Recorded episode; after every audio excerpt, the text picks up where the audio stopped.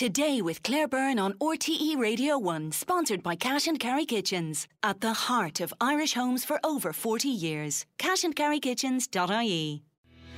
Email todaycb at rte.ie. Now let's travel over the sea because the British Labour Party has overturned two big Tory majorities in a double by election blow to the Prime Minister Rishi Sunak. Keir Starmer's party took seats in Wellingborough and Kingswood, reflecting his party's commanding lead over the Conservatives in opinion polls with a general election looming. John Rentoul is chief political commentator with the London Independent and joins us on the line. Good morning, John. Hi there. So we had the news yesterday that the UK has officially entered into recession, and now this result overnight. It's not a good week for the Conservatives. it's a bad, it's a bad week. I mean, neither of those should have come as a surprise to anybody, but um, the, the, the GDP figures just reinforce people's sense that they uh, they feel worse off, uh, and the and the by-elections, even though they were expected uh, just reinforce the the perception that the Conservatives are extremely unpopular, and uh, the voters can't wait to turn them out at the general election. Mm-hmm. Probably not uh, unexpected, though. Uh, although I did hear the result in Wellingborough being described as as spectacular for Labour. Can you take us through what happened well, in, in both by elections? Yeah. It was it was a spectacular result. I mean, it was the it was the second best uh, swing that Labour's ever achieved from the Conservatives in the by election. Uh, but I, I, think that's exaggerated by the fact that the Conservative Association put up um, the the former the, the, disgraced former MP's girlfriend as the candidate. So um, uh, there were special circumstances there. The Kingswood by election was a much much more straightforward contest. Straightforward Conservative Labour marginal, uh, respectable swing to Labour, sixteen percent. Um, a solid but not spectacular result, but certainly pointing towards a Labour a Labour majority at the next general election. And the other really interesting uh, point to emerge was the performance of Reform UK, and they came in third. So, what does that indicate? Well, they got uh, 13% of the vote in uh, Wellingborough and 10% in, in Kingswood. Both those seats voted uh, to leave in the uh, 2016 referendum. Uh, so they should have been good good hunting grounds. Um, it confirms that that reform is actually uh, more popular than it used to be. I mean, there's a lot of speculation that its uh, opinion poll rating wouldn't be reflected in real votes. Uh, and it is. Uh, I mean, obviously, they won't get anything like that share of the vote in the general election if things are as they stand. Um, but they, they can they can certainly take a significant chunk out of the Tory vote at the general election. Mm-hmm. And there has been some talk about Nigel Farage perhaps coming back to head up Reform UK. Do you think those results might tempt him? No, I think that's the significance of them. They're not good enough to tempt him back.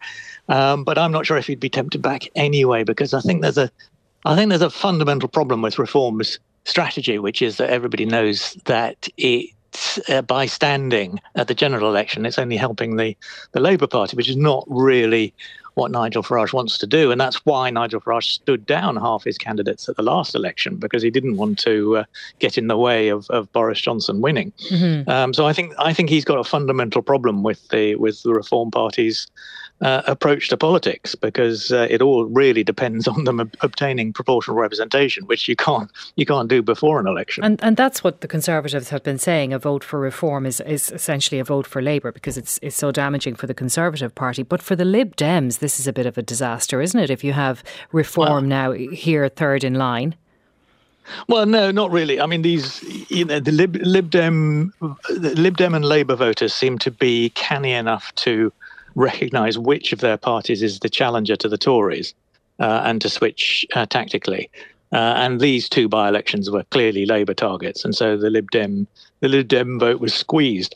Um, what was interesting on on on on that side of politics, opposite to to reform, is that the Green vote in the Kingswood by-election was actually went actually went up, um, which suggests that you know there may Labour may have a little bit of a problem mm-hmm. on its left flank.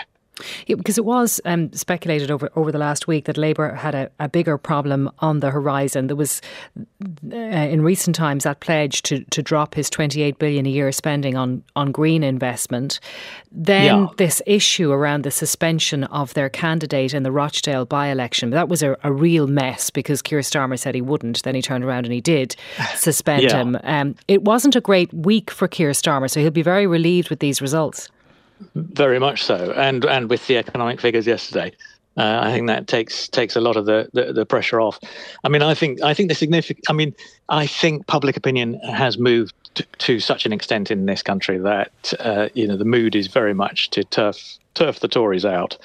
Um, but I think Keir Starmer's problems this week did suggest that he might have difficulties in government because um, you know, in government, you can't you can't uh, get away from uh, the sort of scrutiny of uh, of, of, the media uh, so much, and you have to, and decisions just come at you so thick and fast. And, and uh, he he showed a bit of an unsure touch this week. So so what he he has been portrayed, or rather, he he just looks as though he's a, a ditherer.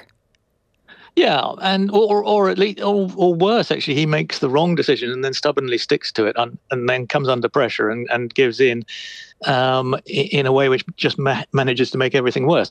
I mean, uh, all, all that in perspective doesn't doesn't really matter this week because, as I say, you know, public opinion is very much. Um, uh, you know, ag- against the Tories at the moment, but mm-hmm. I think it will be a problem in government. There's no appetite to get rid of Rishi Sunak from the Conservative side. Uh, no, there's only two uh, Conservative MPs who've gone public saying he should go. But I mean, they they you, they won't even say who they who he should be replaced by, and you can't replace somebody with nobody. Mm-hmm.